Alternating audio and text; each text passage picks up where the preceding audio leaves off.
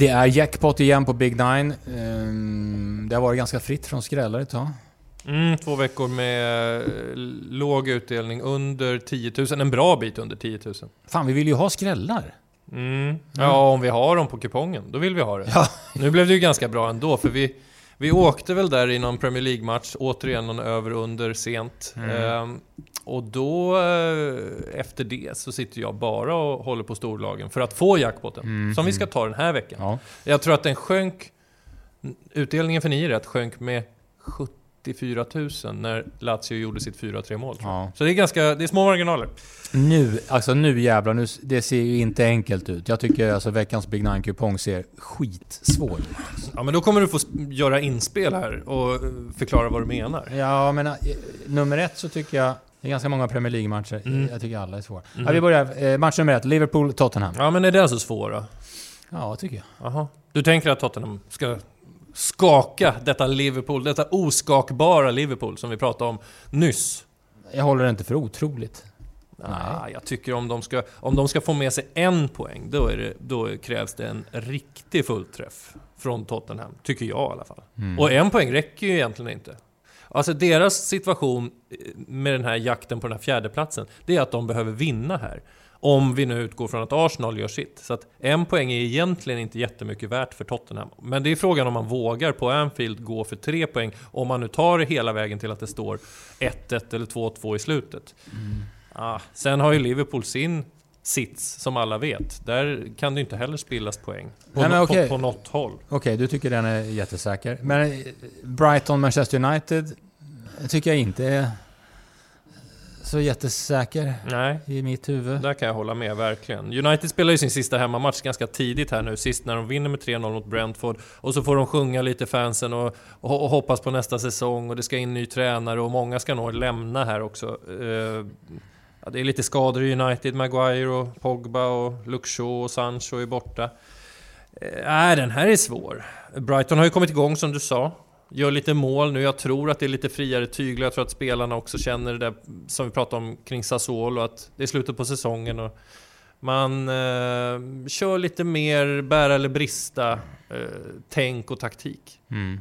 Så att, eh, nej, det här är nästan att vi eh, slänger vårt wildcard. För jag är inte helt säker på att det här blir få mål heller. Det är, det är ofta man kopplar Brighton till underspel. Mm. Men nu har de ju gått över flera matcher i rad. Vann med 3-0 mot Wolves senast. Och Leandro Trossard har gjort tre mål på fem matcher. Nej men eh, här, här kan vi nog ta med alla tecken. Och är det inte samma sak i, i match nummer tre? Burnley-Aston Villa. Jag tycker det väger tungt ändå att Burnley har allt att spela för och Aston Villa har ingenting att spela för. Det, det får jag ändå säga väger ganska tungt. Jag kan säga bara nu när jag tittar på kupongen, den är nyligen släppt. Eh, Så nu är det väldigt jämnt spelat. Det är oerhört jämnt. Mm. Alltså 1, kryss 2. Mm. Ja, men jag har svårt att se Aston Villa åka till Turf Moor och vinna i, den här sitsen som de är i. Mm, Det, det har väl varit minimala framsteg. De vinner med 2-0 mot Norwich, men det var ju ingen prövning. Det, och det, det, det var ju efter en lång rad där man har tappat poäng och man gör ganska bleka insatser och, och sen ska de upp mot Liverpool i omgången senare. Steven Gerrard, ska han fälla sitt Liverpool i den här ligatiteln? Jag, vet, alltså han, jag tror att han har lite...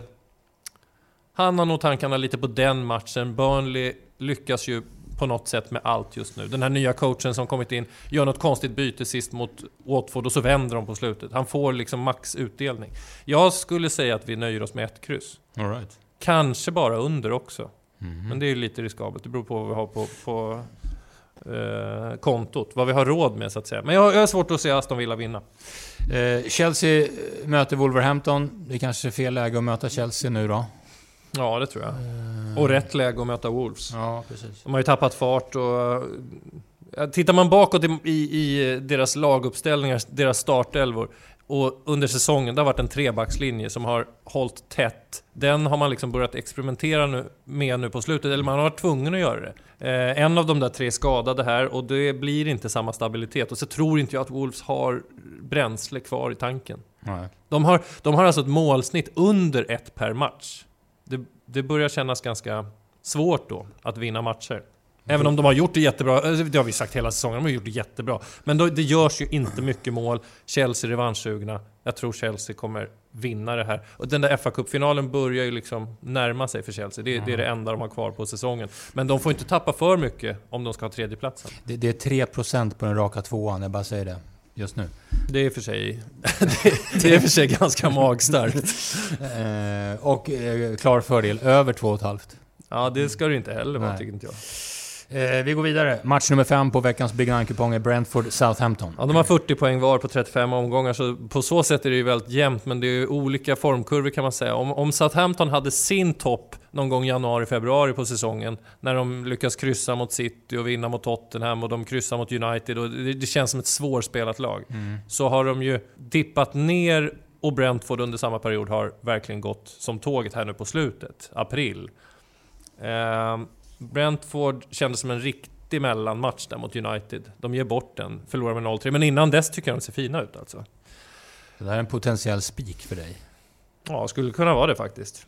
Det är samma där. Jag såg ett, det, det, är samma mönster kring Southampton som förra säsongen. Bedrövlig statistik på slutet. Mm. Då har de spelat sig klart för en mittenplacering och det är som att han, Ralf Hassenhüttel som tränade då också, jag vet inte om han har riktigt verktyg för att hålla spelarna motiverade. Samtidigt tycker jag att om du jämför ligor lite, eftersom vi pratade om de som inte har någonting att spela för i Serie A för en stund sedan. Mm. Så, så, kan jag ibland känna en, en ganska stor skillnad mellan Serie A och Premier League. Att lag som inte har någonting att spela för i Premier League, de går in som om det vore ja, typ. med livet som insats. Ja, det håller jag med om. Typ så här, ett avsågat Watford kan ändå... De fläker sig fram för att täcka skott mm. och det blir upprörda känslor och de liksom jublar som att de har vunnit igen när de gör några hörnmål och sådär. Men Southampton, jag tycker de är, de är lite märkliga. De, de har ju förlorat stort flera gånger och eh, det kändes som lite förlorarpsyke sist också när de släpper in målet mot Crystal Palace. Mm. På St. Marys. De har liksom ledningen med 1-0. Så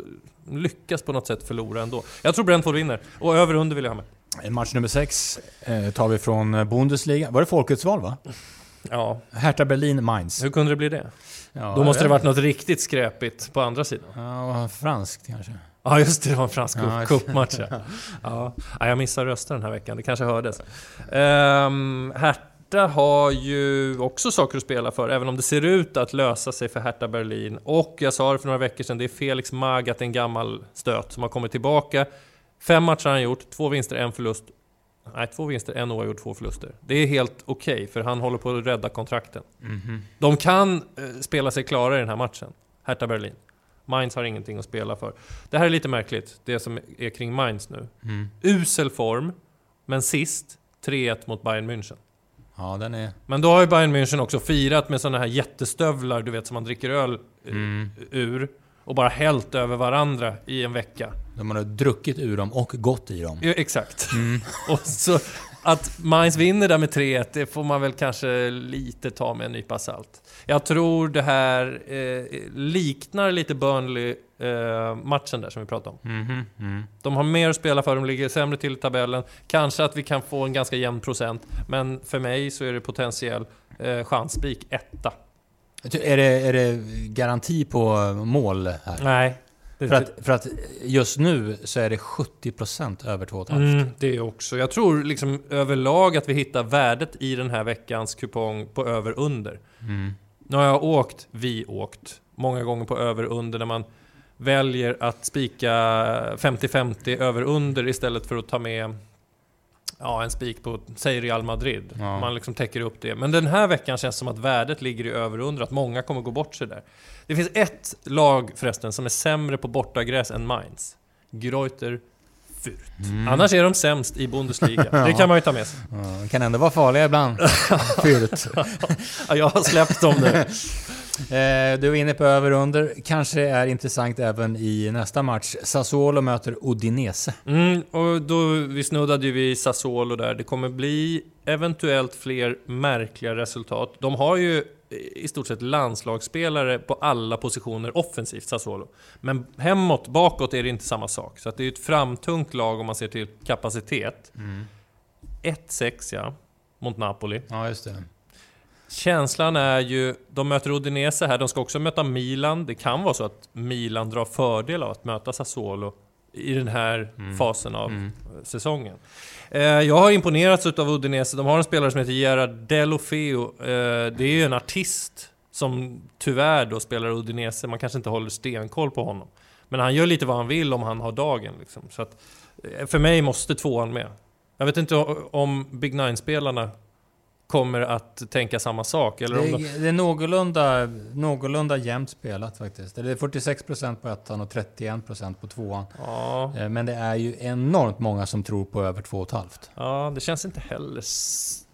Ja, det är klart det ska vara favorit. Mm. Jo, men över ska vara favorit. Jo. Uh, var du klar där? Ja, alltså om det inte framgick så vill jag nog ha en helgardering. Ska jag strypa tecken då är det nästan ettan som åker först. Men det känns ju jättejobbigt att åka på den. Jag kommer nog köra helgardering.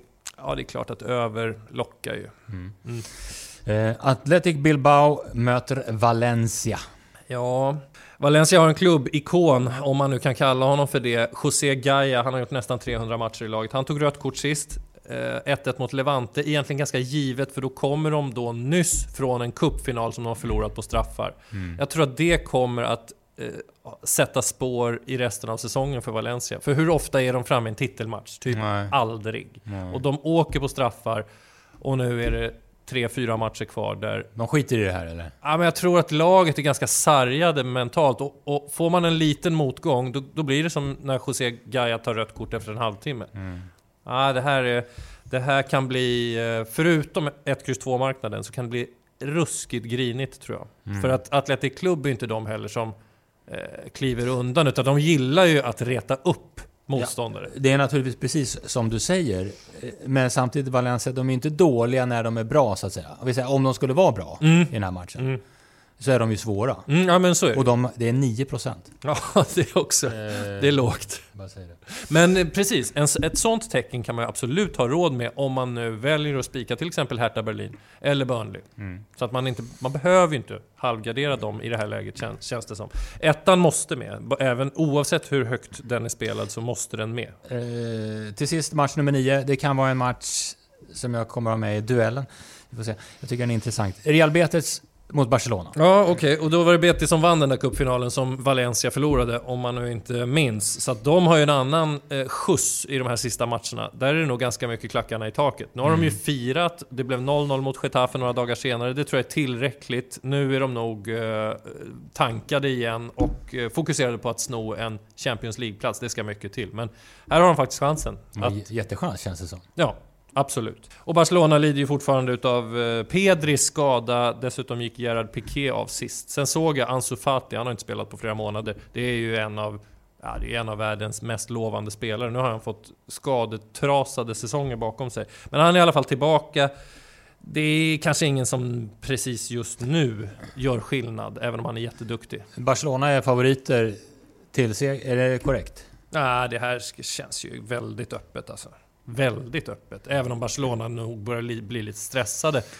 När de spelar 0-1 mot Rayo och 0-1 mot Cadiz. Ja. Men jag tror inte Xavi bara kan eh, dra på en... Eh, vad heter det? En knapp eller en spak eller en...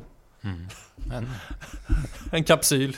Nej, han kommer inte bara kunna öppna upp det här och ta tre poäng. Real Betis kommer bli svåra. Och nu har de, nu har de faktiskt firat klart den där kupptiteln. Så att nu är det fokus några veckor till och det kommer de kunna hålla. Mitt förslag, 1, kryss 2 över under. Det är du. Ja, och det förstår jag. För eh, enligt de som har spelat så här långt på Big Nine-kupongen så flest har lagt sitt wildcard på den här matchen. Ja, det är så.